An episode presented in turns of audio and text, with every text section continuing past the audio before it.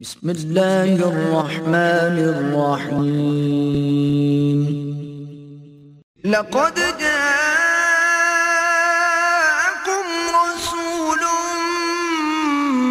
من أنفسكم عزيز عليه ما عنتم حريص عليكم بالمؤمنين رؤوف رحيم.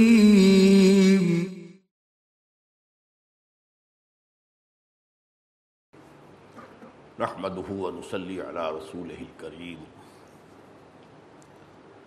اما بعد، فقد قال الله تبارك وتعالى كما ورد في سورة الحجرات. اعوذ بالله من الشيطان الرجيم. بسم الله الرحمن الرحيم. قالت الاعراب آمنا قل لم تؤمنوا ولكن قولوا اسلمنا ولما يدخل الايمان في قلوبكم.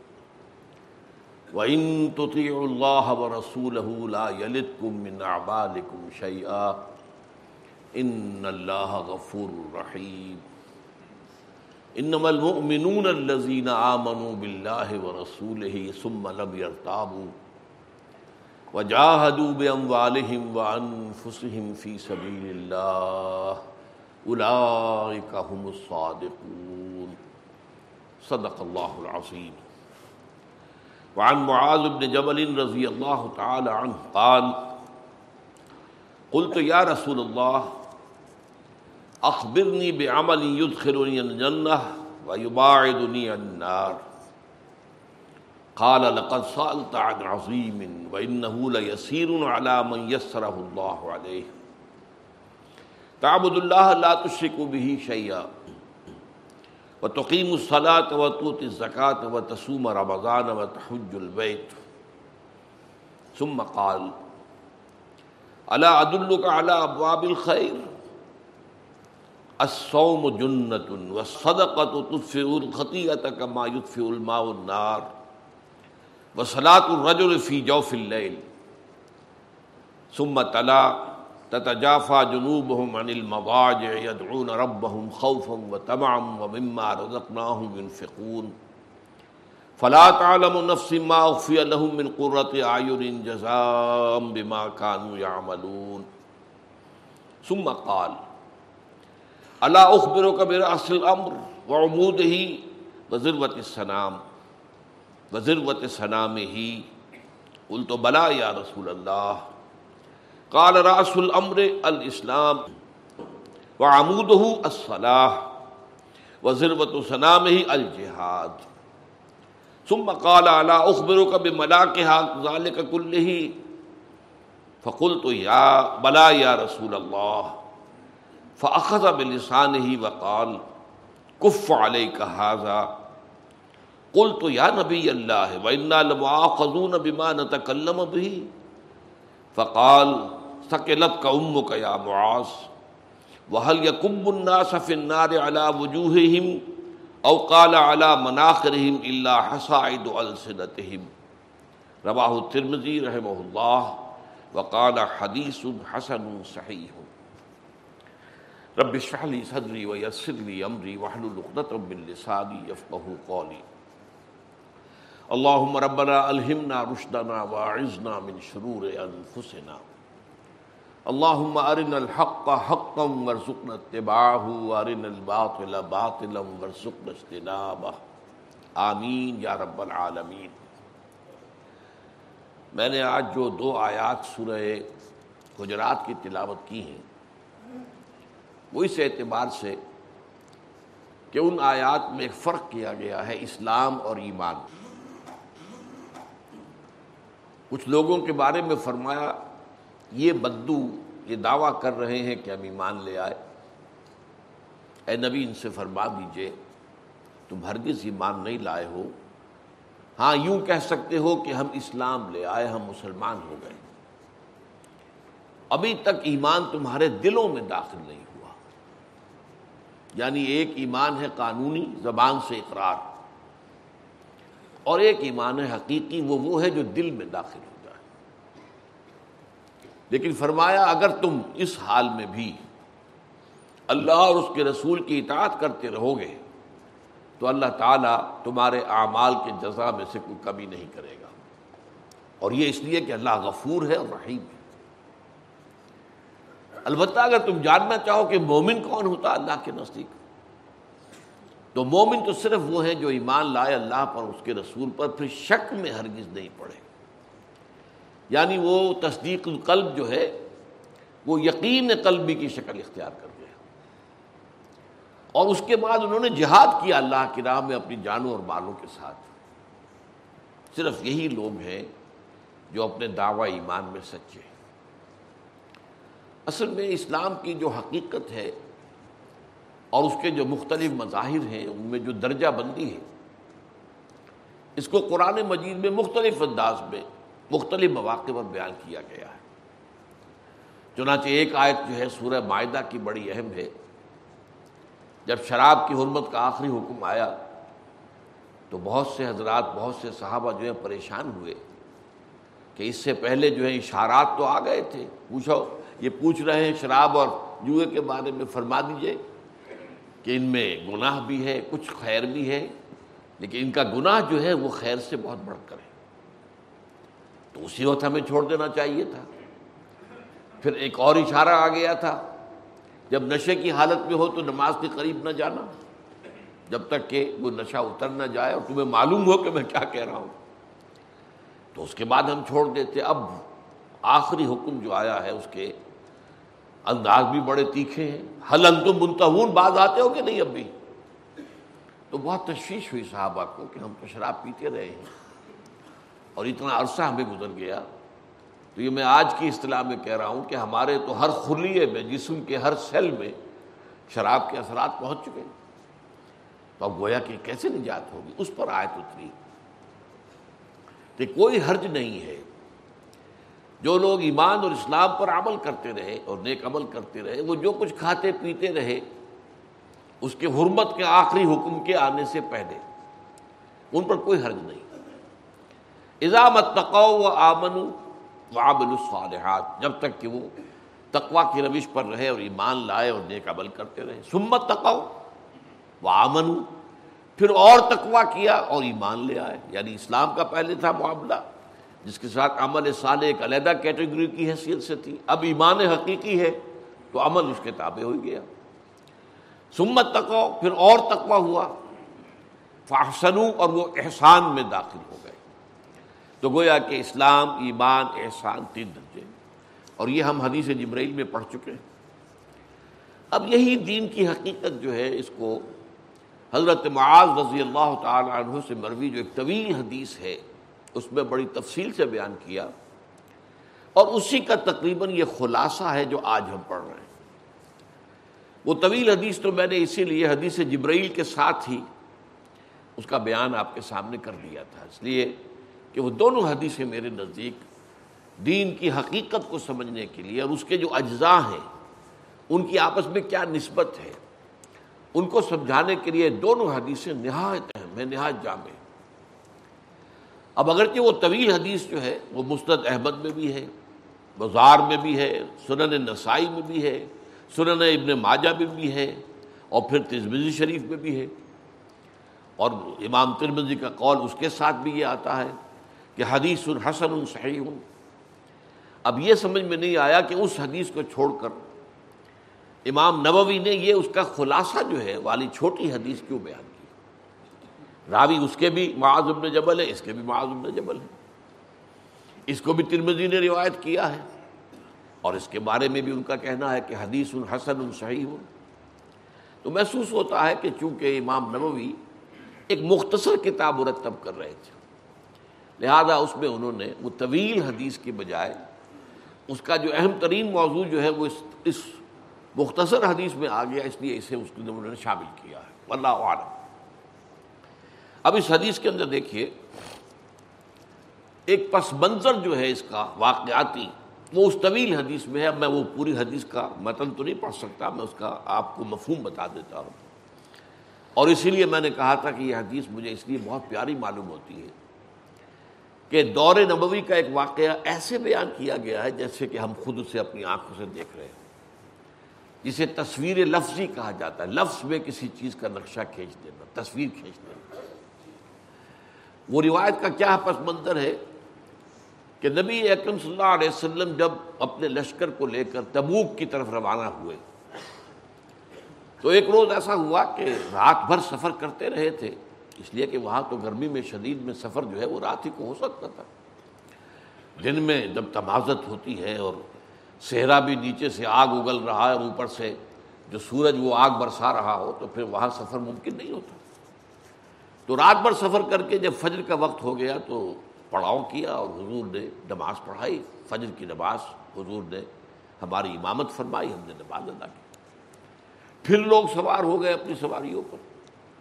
کہ سورج کے تیز ہو جانے تک، دھوپ کے تیز ہو جانے سے پہلے پہلے جتنا مزید سفر قطع ہو جائے، وہ سفر کر لیں۔ جب دھوپ تیز ہو جائے گی تمازت سخت ہو جائے گی، تب تو رکنا پڑے گا۔ لیکن اب ہوا یہ کہ چونکہ ساری رات کے جاگے ہوئے تھے، اور فجر کا وقت خاص طور پر ایسا ہوتا ہے کہ نسیم سحری جو ہے، تھپکتی ہے انسان کو، تھپک تھپک کر سلاتی ہے۔ عام طور پر یہ مشاہدہ ہے کہ کوئی مریض کسی درد میں مبتلا ہو، ساری رات جاگتا رہے، صبح کے وقت اسے کچھ نہ کچھ سکون حاصل ہوتا ہے، وہ تھوڑی دیر سو لیتا ہے۔ تو تمام صحابہ جو ہے وہ اونگنے لگے اپنی اونٹنیوں پر بیٹھے ہوئے۔ اونٹنیوں کو آزادی مل گئی۔ انہوں نے چلتے چلتے ادھر کو درخت دیکھا، کیکر کا اس میں منہ مار لیا، رک گئی ناشتہ کر لیا اور ادھر دیکھا، ادھر مار لیا۔ تو گویا کہ وادی کے پوری چوڑائی میں لشکر پھیل گیا سواریاں چل بھی رہی ہیں اور اپنا یہ ناشتہ بھی کرتی جا رہی ہیں۔ اوپر سوار جو ہے وہ انگڑے انہیں پتہ نہیں۔ تو لشکر جو ہے، وہ متفرق ہو گیا۔ اس حال میں حضرت معاذ ابن جبل نے ایک خاص کیونکہ بات تھی جو بعد میں کھلتی ہے، حضور کے ساتھ ساتھ آپ لگے رہے، جاگتے بھی رہے، سوئے نہیں، اونگے نہیں۔ اور دیکھتے رہے کہ حضور کی اونٹنی کے ساتھ ساتھ اپنی اونٹنی چلاتے رہے۔ یہاں تک کہ حضرت معاذ کی اونٹنی نے ٹھوکر کھائی اور وہ بدک گئی۔ اس کی وجہ سے چونکہ قریب تھی اونٹنی حضور کی، وہ بھی بدک گئی۔ اب حضور نے اپنے ہودج کا پردہ اٹھایا اور آپ نے دیکھا کہ سوائے معاذ کے آس پاس کوئی ہے ہی نہیں۔ تمام مسلمان جو ہے تمام صحابہ جو ہے وہ تو ادھر ادھر بکھرے ہوئے۔ تو آپ نے آواز دی یا معاذ؟ رضی اللہ تعالیٰ عنہ۔ انہوں نے عرض کیا لبئی کہ یا رسول اللہ، میں حاضر ہوں۔ فرمایا ادنو دون اور نزدیک آ جاؤ، اور نزدیک آ جاؤ۔ تو قریب ہو گئے۔ یہاں تک کہ دونوں کی اونٹنیاں ایک دوسرے سے مس کرنے لگی، رگڑنے لگی ایک دوسرے۔ اب حضور نے فرمایا، میرا گمان نہیں تھا کہ لوگ مجھ سے اتنے فاصلے پر ہوں گے۔ اس کا پس منظر کیا ہے؟ ظاہر بات ہے، ہر وقت دشمن تو طاق میں تھا حضور کی زندگی لینے کے لیے۔ منافقین خاص طور پر طاق میں تھے۔ وہ جو اپنے ہوتے ہیں، بظاہر اپنے ہیں۔ چنانچہ تبوک سے واپسی کے دوران یہ واقع ہوا کہ کچھ منافقین جو ہے ایک گھاٹی کے اندر، تنگ گھاٹی میں، جس میں ایک وقت میں ایک ہی اونٹ گزر سکتا ہے۔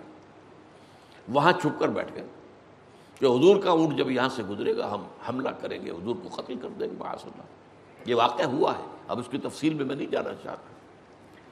تو حضور کو تعجب ہوا کہ لوگ یعنی مجھ سے اتنے فاصلے پر ہیں، گویا کہ انہیں خیال نہیں ہے کہ وہ میرے آس پاس رہیں حفاظت کے لیے۔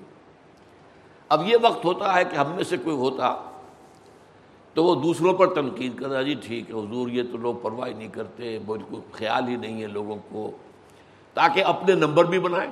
کہ میں تو دیکھیے آپ کی آپ کی سواری کے ساتھ اپنی سواری کو جوڑے چلا آ رہا ہوں، لیکن حضرت معاذ وہ صحابی تھے، انہوں نے کہا حضور معذرت پیش کی لوگوں کی طرف سے۔ لوگ رات بھر کی بے خوابی کی وجہ سے اونگ گئے۔ تو حضور نے فرمایا اب یہ بہت اہم بات ہے کہ آپ نے بھی اپنے سپر ہیومن ہونے کا کوئی دعویٰ نہیں کیا۔ وہ آنا کن تو نہ ہاں میں بھی میں بھی اونگ رہا تھا۔ حضور کے الفاظ، میں بھی اونگ رہا تھا۔ اب حضرت معاذ نے، اب جس لیے لگے رہے تھے ساتھ کہ حضور سے خاص سوال خلوت میں کرنا ہے بالکل۔ جب انہوں نے دیکھا اس وقت حضور کے ساتھ خلوت بھی میسر آ گئی، کوئی ہے ہی نہیں یہاں۔ اور حضور خاص طور پر اس وقت خوش بھی ہے مجھ سے کہ میرا یہ ساتھی جو ہے اس طرح جاگتا ہوا میرے ساتھ چلتا آ رہا ہے۔ اس پر انہوں نے سوال کیا۔ وہ یہاں سے اب یہ حدیث شروع ہو رہی ہے۔ یہ سارا پس منظر میں نے بیان کیا اس حدیث کا جو طویل ہے، وہ اگرچہ اس میں اربعین نبوی شامل نہیں ہے مجھے تو یہ بہت پیاری ہے۔ اس کے اندر جو بھی میں نے نکات آپ کے سامنے بیان کیے تو ہم تھوڑی دیر کے لیے اپنے آپ کو محسوس کرتے ہیں کہ حضور کی صحبت میں۔ اور اس کے بعد سوال جواب ہوئے۔ اس کا خلاصہ یہاں ہے۔ کل تو یا رسول اللہ اخبر نی بے عمل الجنت و یباعدنی عن النار۔ اب میں نے عرض کیا، اے اللہ کے رسول، مجھے بتائیے وہ عمل جو مجھے جنت میں داخل کر دے اور مجھے جہنم سے آگ سے دور کر دے۔ قال، لقد سألت عن عظیم۔ آپ نے فرمایا، تم نے بہت بڑی بڑی بات پوچھی ہے۔ یہ گویا تحسین کا کلمہ، شاباش۔ تم نے وہی بات پوچھی جو حقیقت پوچھنے کی ہے۔ اس طویل حدیث میں الفاظ ہے بخن بخن۔ یہ عربوں کا ایک کلمہ ہے، کسی کی تحسین کے لیے۔ تم نے بہت اچھا کہا۔ تو میں کہا کرتا ہوں کہ اردو میں ہم کہتے ہیں بہت خوب بہت خوب۔ تو بہت کی بے آ گئی، خوب کا خے خے آ گئی۔ تو بخن بخن تم نے بہت اچھا پوچھا ہے۔ لقت سالتا بشعین عظیم سراسا برات حضور نے تین دفعہ فرمایا۔ تم نے بڑی عظیم بات پوچھی ہے، بڑا عظیم سوال کیا ہے۔ وہ ان علام اللہ علیہ اور یہ بات جو بہت بڑی ہے، آسان بھی بہت ہے۔ اس کے لیے جس کو اللہ آسان کر دے۔ توفیق اللہ کی طرف سے ملے گی۔ لیکن یہ کہ جس کو اللہ تعالیٰ آسان کر دے، جس پر اس کا فضل ہو جائے، اس کے لیے بہت آسان ہے۔ وہ کیا ہے؟ کابد اللہ لا تشرک بھی شعین اللہ کی بندگی اور پرستش کرو، اس کے ساتھ کسی شے کو شریک نہ کرتے۔ اب یہاں نوٹ کیجیے کہ یہ شرک جو ہے اور عبادت، یہ کس قدر جامع الفاظ ہے عبادت پوری زندگی میں اللہ کی اطاعت مطلق، اس پر تفصیل سے گفتگو ہم کر چکے ہیں۔ اور وہ بھی اللہ کی محبت سے سرشار ہو کر۔ ہاں کبھی خطا ہو جائے تو توبہ کر لی جائے، دعا کر لی جائے، اللہ سے استغفار کیا جائے۔ لیکن یہ نہیں کہ مستقل کسی ایک گناہ کو بھی اپنی زندگی میں شامل کر لیا جائے، مستقل طور جیسے ہمارے ہاں ہو رہا ہے۔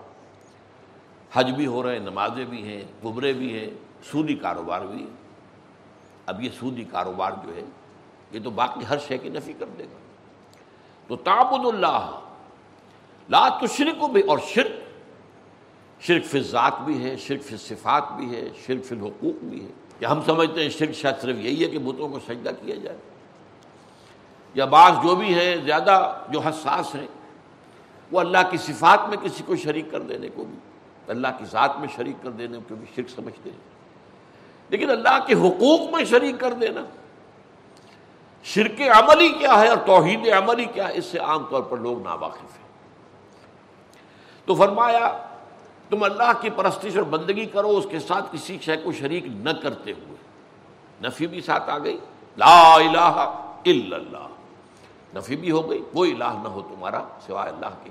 اور تم پرستش ہی نہیں کرو صرف، بلکہ بندگی کرو، اطاعت کرو۔ کلی اطاعت۔ اس کی محبت سے سرشار ہو کر۔ وہ تقیم الصلاۃ متوط زکا اور یہ کہ تم نماز قائم رکھو اور زکوٰۃ ادا کرو۔ وہ تسوم و رمضان۔ اور رمضان مبارک کے روزے رکھو۔ وہ تحج البیت اور اللہ تعالیٰ کے گھر کا حج کرو۔ سم قال۔ اب یہ تو بات آ گئی، ایک جامع بات، دین کی جامع تعریف۔ دین کے تقاضوں کا جامع بیان، سب آ گئے اس میں۔ عبادت میں پوری زندگی کی اطاعت، شرک میں ہر نو کے شرک سے بچنا، اور پھر اس کے ساتھ نماز، روزہ، حج زکات جو کہ ارکان اسلام میں سے، جس کی بنیاد پر ہمارے معاشرے کا ایک خاص رنگ بنتا ہے۔ ہماری ایک تہذیب وجود میں آتی ہے۔ ہمارا ایک خاص تمدن ہے اسلامی زندگی کا۔ یہ اصل میں نماز، روزے، حج اور زکوٰۃ سے اس کی تشکیل ہوتی ہے۔ تو اس کو گویا کہ پورے دین کی تعبیر، اس کی حقیقت کو بیان کرنے میں یہ نہایت جامع کلمات ہے اب اس کے بعد حضور خود فرماتے ہیں سم قالا آپ نے فرمایا اللہ عد اللہ کا اللہ ابواب الخیر؟ تو کیا میں تمہیں یہ نہ بتاؤں کہ اس خیر کے، خیر کل کے دروازے کون سے ہیں؟ کن دروازوں سے اس خیر کل کو حاصل کرنے کے لیے داخل ہوا جا سکتا ہے؟ اسوم جنت. روزہ ڈھال ہے نفس کے خلاف، نفس کے حملوں کے خلاف. یہ ہم پڑھ چکے ہیں ایک اور حدیث میں. وہ صدقت و خطیت کما الماء النارا اور صدقہ جو ہوتا ہے، وہ خطا کو، گناہ کی آگ کو ایسے بجھا دیتا ہے جیسے کہ پانی آگ کو بجھا دیتا ہے. وہ ہو گئی یہ خطا، صدقہ تو اللہ کے راہ میں. تو یہ صدقہ جو ہے، اس گناہ کے اثرات کو دھو دے گا جیسے کہ پانی آگ کو بجھا دیتا ہے۔ وہ سلاد الرجل فی جوفل اور last but not the least یہ میں الفاظ اضافہ کر رہا ہوں۔ نماز پڑھنا بندے کا رات کے پیٹ میں،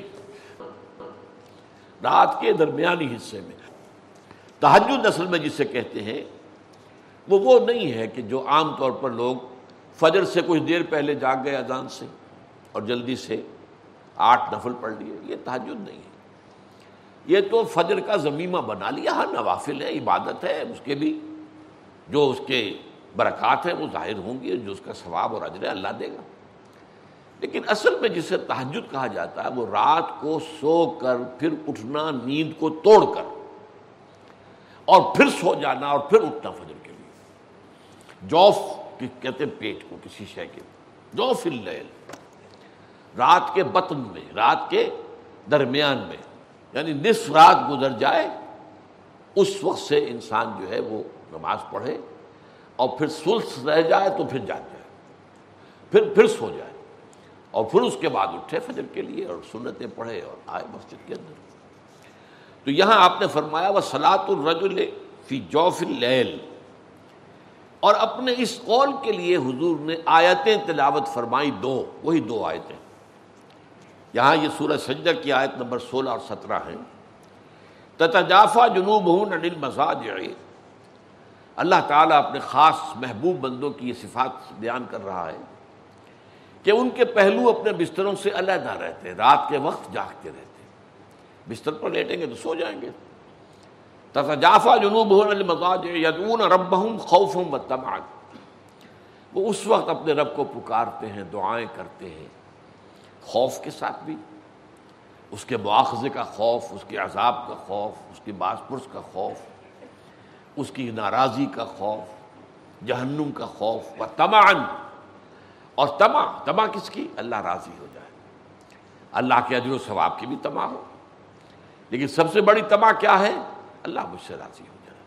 اس لیے سب سے اونچا مقام یہی ہے۔ رضی اللہ عنہم رضوان۔ اللہ ان سے راضی ہو گیا ہوا اس اللہ سے راضی ہو گیا یہ باہمی رضا ہے، بندہ اپنے رب سے راضی رہے۔ وہ رہے کہ تسلیم و رضا جو بھی دنیا میں آ رہا ہے، اس پر اس پر شکوہ، اللہ کا شکوہ زبان پر نہ لائے۔ جو بھی آ رہا ہے، یہ میرے رب کی طرف سے ہے۔ وہ میرا مولا ہے، آقا ہے، دوست ہے، میرا خیر خواہ ہے۔ اسے معلوم ہے کہ اس شر کے پیچھے کون سا خیر آ رہا ہے، مجھے کیا پتا مجھے تو شر نظر آ رہا ہے، خیر تو نظر نہیں آ رہا۔ اس لیے فرمایا گیا کہ ہو سکتا ہے آسان تک رہوں شعین وہ خیر القو وہ آسان تو ہبو شعین وہ شر القو اللہ عالم و تم لا تعلم ہو سکتا ہے تمہیں کوئی چیز بری لگے، حالانکہ اسی میں تمہارا خیر ہو۔ این ممکن ہے تمہیں کوئی چیز اچھی لگتی ہو، حالانکہ اس میں تمہارا لیے شر ہے۔ اللہ جانتا ہے، تم نہیں جانتے۔ اس کیفیت کے اندر دنیا کی زندگی گزارے، اللہ تعالیٰ آخرت میں اسے راضی کر دے گا۔ اللہ اس سے راضی ہو جائے گا۔ تو یہ ہے در حقیقت اللہ تعالیٰ کے لیے سلاط الرجل فی جوف اللیل کا، کہ اس میں تتجافا جنوب المزاج یدون ربہم خوفم و تبان ومما رزقناہم ينفقون۔ اور جو کچھ ہم نے انہیں دیا ہے، اس میں سے خرچ بھی کرتے ہیں۔ اب اس کی کیا ہے؟ اس کا بدلہ کیا ملے گا؟ فلا تعلم نفس ما اخفی لهم من قرۃ اعین جزاء بما كانوا يعملون۔ تو کسی انسان کو پتہ نہیں ہے اس کے لیے اللہ تعالی نے آنکھوں کی ٹھنڈک کا کیا کیا سامان فراہم کیا ہوا ہے۔ جنتوں کی نعمتوں کا تم اندازہ نہیں کر سکتے۔ قرآن مجید میں الفاظ آئے ہیں، وہ ہماری ذہنی سطح کے مطابق وہاں پہ پھل ہوں گے، وہاں پہ شہد ہوگا، دودھ ہوگا، وہاں پہ بہت اچھا ایک شراب ہوگی جس میں نہ کوئی نشہ ہوگا اور نہ ہی کوئی بہکنے کی بات ہوگی، سرور اور کیفیت جو ہے وہ ہوگی، وغیرہ وغیرہ ہورے ہوں گی۔ یہ بھی بنا بیان کیا ہے۔ لیکن ساتھ ہی حضور نے فرمایا کہ جنت کی نعمتیں وہ ہے مالا عین الرات ولا حضر سمیت وما خطر اعلیٰ قلب بشر۔ وہ تو ایسی نعمت ہے، وہ ابتدائی جنت ہے وہ، جس کا کہ ذکر ان الفاظ میں کھینچا گیا ہے۔ یہ نعمتیں جنہیں ہم سمجھتے ہیں۔ وہاں کھجور کے باغات ہوں گے اور انگور کے ہوں گے اور وہاں پر انار بھی ہوگا، رمان ہوگا، سب کچھ ہوگا۔ ساری چیزیں ہوں گی۔ لیکن اصل میں اعلیٰ جنت جس کی طرف کہ پھر اللہ تعالیٰ کے وہ بندے جن کا ایمان گہرا تھا، وہ ان کو جو اوپر سے اوپر کی جنت میں لے جایا جائے گا رفتہ رفتہ وہاں وہ نعمتیں ہیں جو نہ کسی آنکھ نے دیکھی، نہ کسی کان نے سنی، نہ کسی کے دل پر ان کا خیال تک وارد ہوا۔ مالا عین رات، ولا عزن سمیت وما خطر اعلیٰ قلب تو یہاں پر بھی فرمایا، فلا تعلم نفس ما اخفی لهم من قرۃ اعین۔ تو کسی کو معلوم نہیں ہے اللہ نے کیا کیا چیزیں مخفی رکھی ہوئی ہیں اپنے خزانہ فیض کے اندر، ان کی آنکھوں کی ٹھنڈک کے لیے۔ جزام بما کانو یعملون اور یہ بدلہ ہوگا ان کا، ان اعمال کا جو وہ کرتے رہے تھے۔ تو یہاں تک حضور نے یہ دونوں آیتیں جو ہیں حوالے کے طور پر، خاص طور پر تتجافہ جنوب من المغاج کے حوالے سے، جو کہ حدیث میں الفاظ ہے وہ سلاۃ الرجل فی جوف جوف اللیل ثم قال۔ اس کے بعد یوں سمجھیے کہ حضور کا دریائے ثقافت جو ہے اور جوش میں آیا ہے۔ ثم قال، پھر آپ نے خود ایک سوال کیا، اللہ اخبروں کا میرا اصل امر و ہی و ضرورت ثنا میں ضرورت ثنا میں۔ اے معاذ، کیا میں تمہیں یہ نہ بتاؤں کہ اس معاملے کی جڑ کیا ہے، بنیاد کیا ہے، اور اس کا عمود کیا ہے، ستون کیا ہے، اور اس کی چوٹی کا عمل کیا ہے؟ اب یہی وہ ہے، دین کے مختلف اعمال، ان کی باہمی نسبت کیا ہے؟ عام طور پہ سب باتیں لوگوں کو معلوم ہے لیکن یہ ریشو پروپورشن اور کیا چیز مقدم ہے، کیا ثانوی ہے، کس چیز کا کس کے ساتھ منطقی ربط ہے، یہ در حقیقت حکمت دین کا موضوع ہے۔ یہ سب کو معلوم نہیں۔ اب یہاں پر پورے دین کو ایک درخت سے تعبیر کیا گیا۔ ایک ہے اس کی جڑ، راس و حاضر ایک ہے عمود، تنا۔ عمارت میں آپ، ہم، آپ کہیں گے ستون۔ اور درخت میں وہ تنا ہوگا۔ وہ ضرورت ثنا میں ہی اور اس کی چوٹی کا عمل کیا ہے، چوٹی کیا ہے۔ اب آپ کو معلوم ہے درخت میں آم کا درخت ہے تو جڑ بھی ہے، اس کے بعد تنا بھی ہے۔ اب اس کے بعد وہ شاخیں پھیلی ہوئی ہیں اور ان میں پتے بھی لگے ہوئے اور آم بھی لگے ہوئے۔ ہیں اصل شے ہوتی ہے، وہ اوپر ہوتی ہے۔ اصل میں درخت آم کے لیے لگایا گیا وہ جڑ میں نہیں لگتا، وہ تنے میں نہیں لگتا، وہ تو ٹہنیوں میں جا کر لگے گا، اوپر لگے گا، چوٹی کے اوپر۔ گلاب کا پودا ہے تو گلاب کا پودا جو ہے، اس پودے کی جڑ میں پھول نہیں لگتے، اس کے تنے میں تنا جو چھوٹا سا ہوتا ہے اوپر جو ہے، وہ اس کی چوٹی جو ہے، اس کے اوپر پھول لگے ہوئے ہوتے تو اس کی جڑ کیا ہے اور اس کا عبود کیا ہے اور اس کی چوٹی کا عمل کیا؟ میں تمہیں بتاؤں۔ کل تو بلا یا رسول اللہ۔ میں نے عرض کیا، حضور ضرور فرمائیے ضرور فرمائیے۔ قال راس الامر الاسلام۔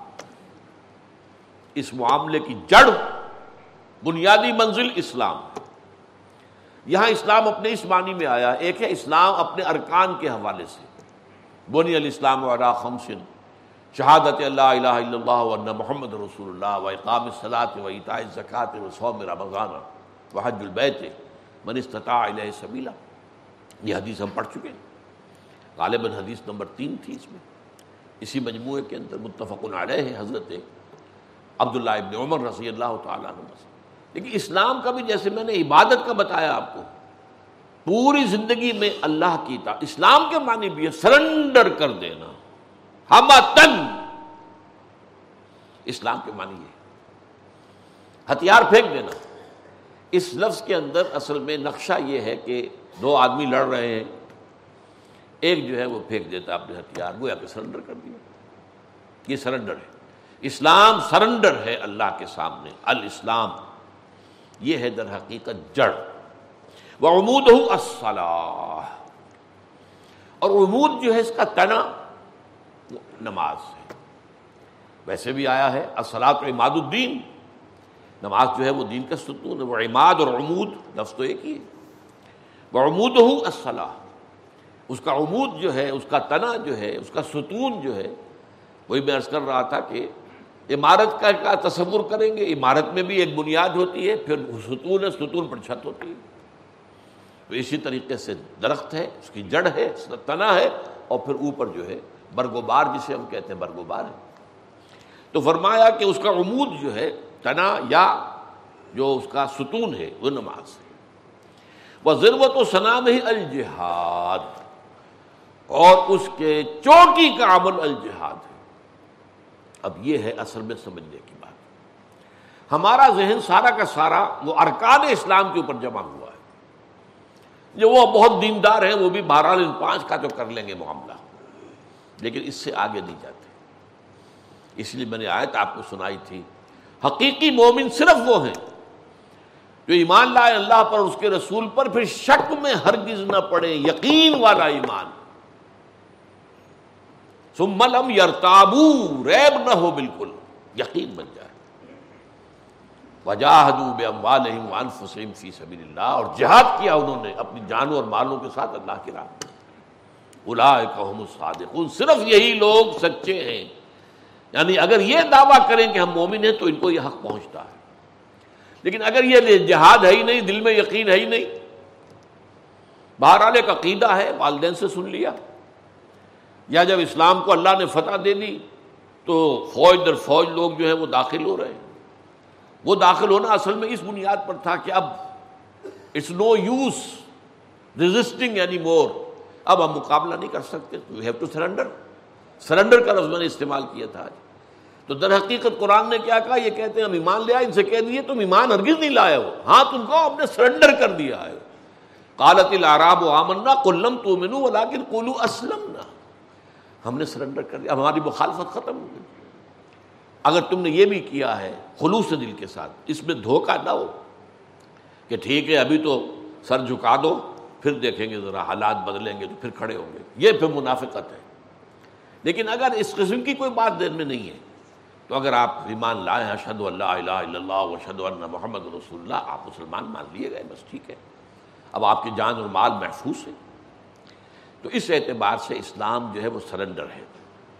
تو راس العمر الاسلام و عمود ہوں الصلاح و ضرورت و ثنام ہی الجہاد۔ یہ جہاد نہیں ہے تو پھر پھل نہیں ملا، پھل نہیں لگا اس درخت کو۔ اس درخت میں پھل جو ہے وہ تو جہاد فی سبیل اللہ کا ہے۔ البتہ اس میں یہ ہے کہ سمجھنے کی بات ہے کہ جہاد کے معنی لوگوں نے صرف جنگ سمجھے، نہیں۔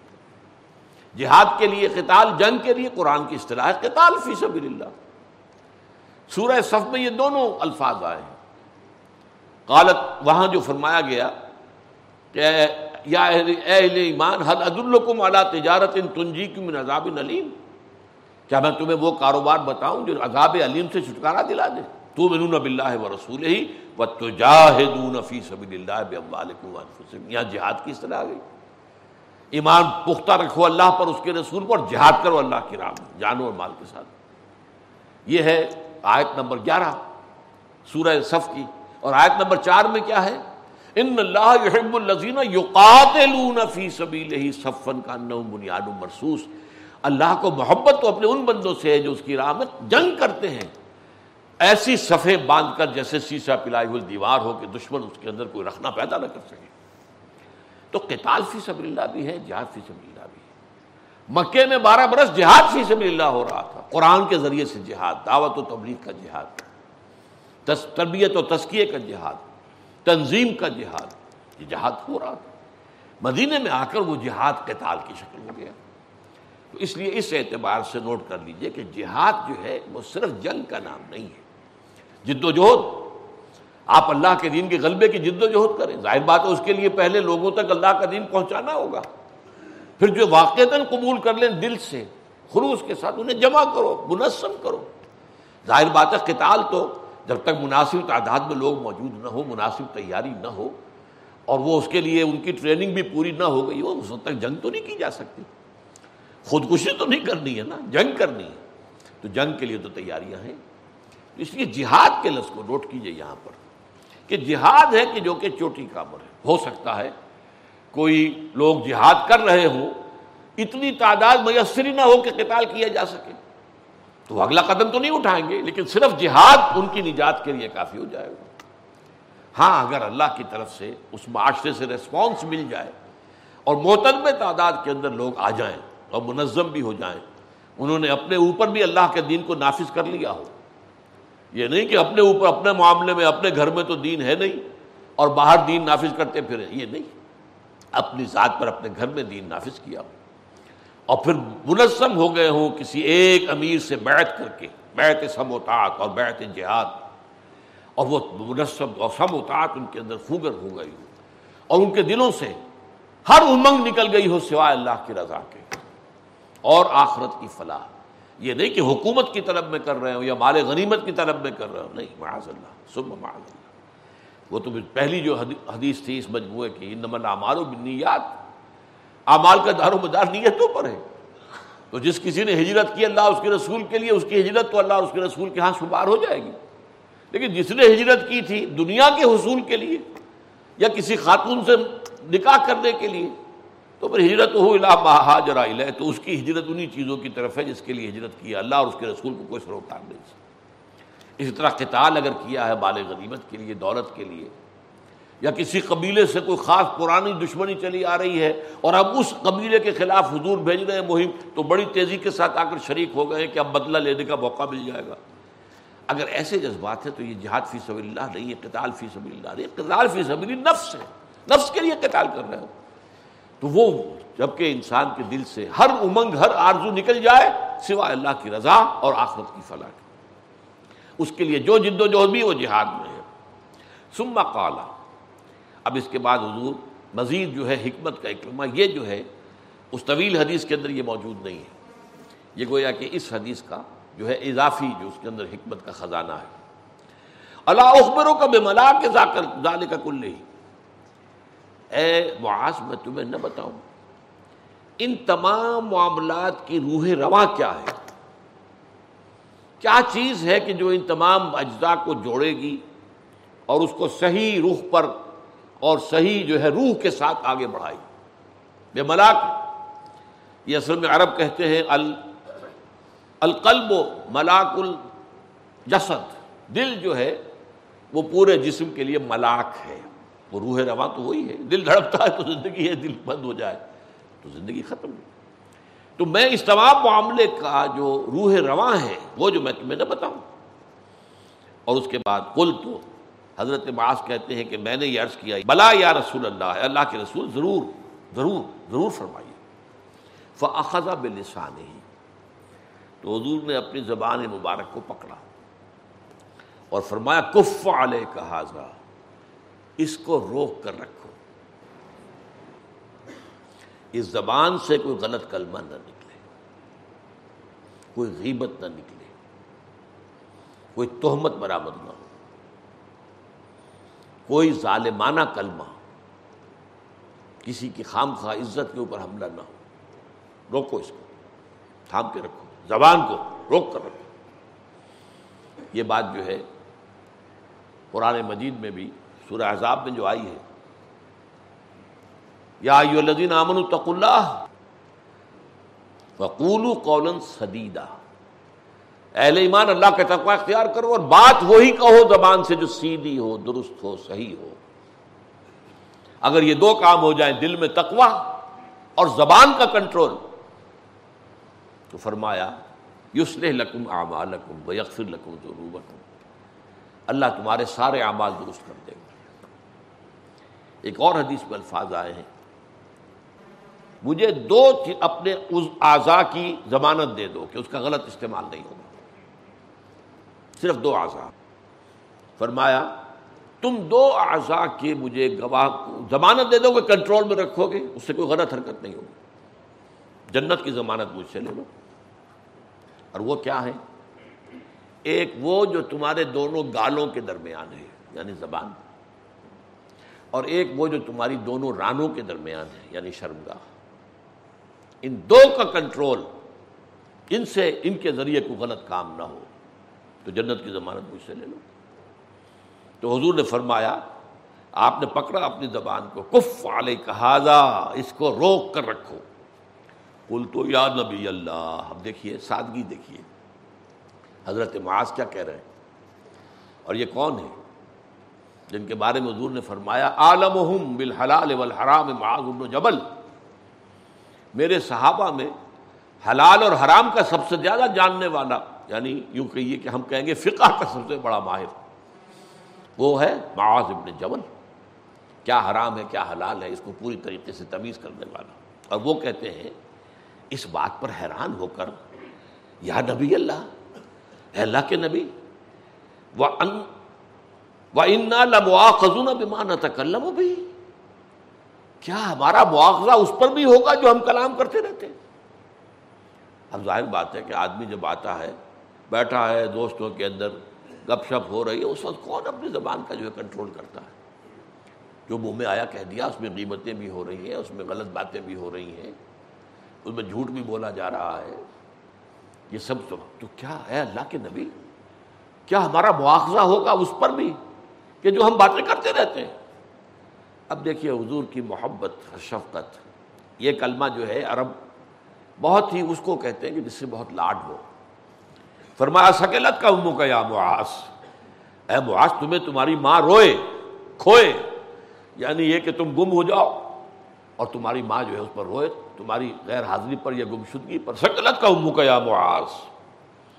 وہ حل یقب الناس فنار اعلیٰ وجوہ او مناخر اللہ حسائد السنتہم لوگوں کو اوندھے منہ یا ان کے نتنوں کے بل، جہنم میں جھونکنے والی سب سے بڑی شے، وہ حسائد السنا ہے حسید کہتے ہیں، فصل جب کٹ جائے۔ حسید ایک جنات ہوتے ہیں، ایک جبنات الحدیث، ایک ایک جو ہے وہ وہ ہے کہ جبکہ حسید جبکہ جو ہے فصل کٹ گئی۔ کاٹ دی جانے والی۔ درخت وہ ہے جو کھڑا رہتا ہے، اس میں سے پھل اتار لیا جاتا ہے۔ اب گندم آپ کو معلوم ہے، پورا کا پورا جو اس کا پودا ہے، وہی کاٹا جائے گا۔ چنا ہے، اس کا پودا کاٹا جائے گا۔ تو حسید کہتے ہیں، فصل کاٹنا، فصل کٹی ہوئی۔ تو گویا کہ حسائد و السنتہم، زبان سے جو بھی لفظ نکلتا ہے، وہ ایک بیج بن جاتا ہے آخرت کے اندر۔ اور وہ وہاں پر پھر پروان چڑھتا ہے، پودا ہے۔ اور تمہاری زبان سے نکلے ہوئے یہ جو فصلیں ہیں جو اپنی زبان سے بو رہے ہو، جب یہ کٹیں گی تو وہ ہوں گی سب سے بڑھ کر انسانوں کو جہنم میں جھونکنے والی۔ وہ حل یقب الناسا فنار اللہ وجوہ یا آپ نے فرمایا، او اللہ مناخر نتنوں کے بل یا چہروں کے بل۔ یہ لفظ کا انہیں اشتباہ ہے کہ آپ نے وجوہ کہا تھا یا مناخر کہا تھا۔ چہروں کے بل یا نتنوں کے بل؟ آگ میں جھونکنے والی چیز جو ہے، وہ زبان کی کھیتیوں سے بڑی اور کون سی شے ہوگی یہ جیسا کہ میں بتا چکا ہوں، حدیث حسن صحیح ہے اور یہ امام ترمزی اپنی جامع میں اس روایت کو لائے ہیں۔ فصل اللہ تعالیٰ علی خیر خلق ہی محمد وبارک وسلم تسلیما کثیرا کثیرہ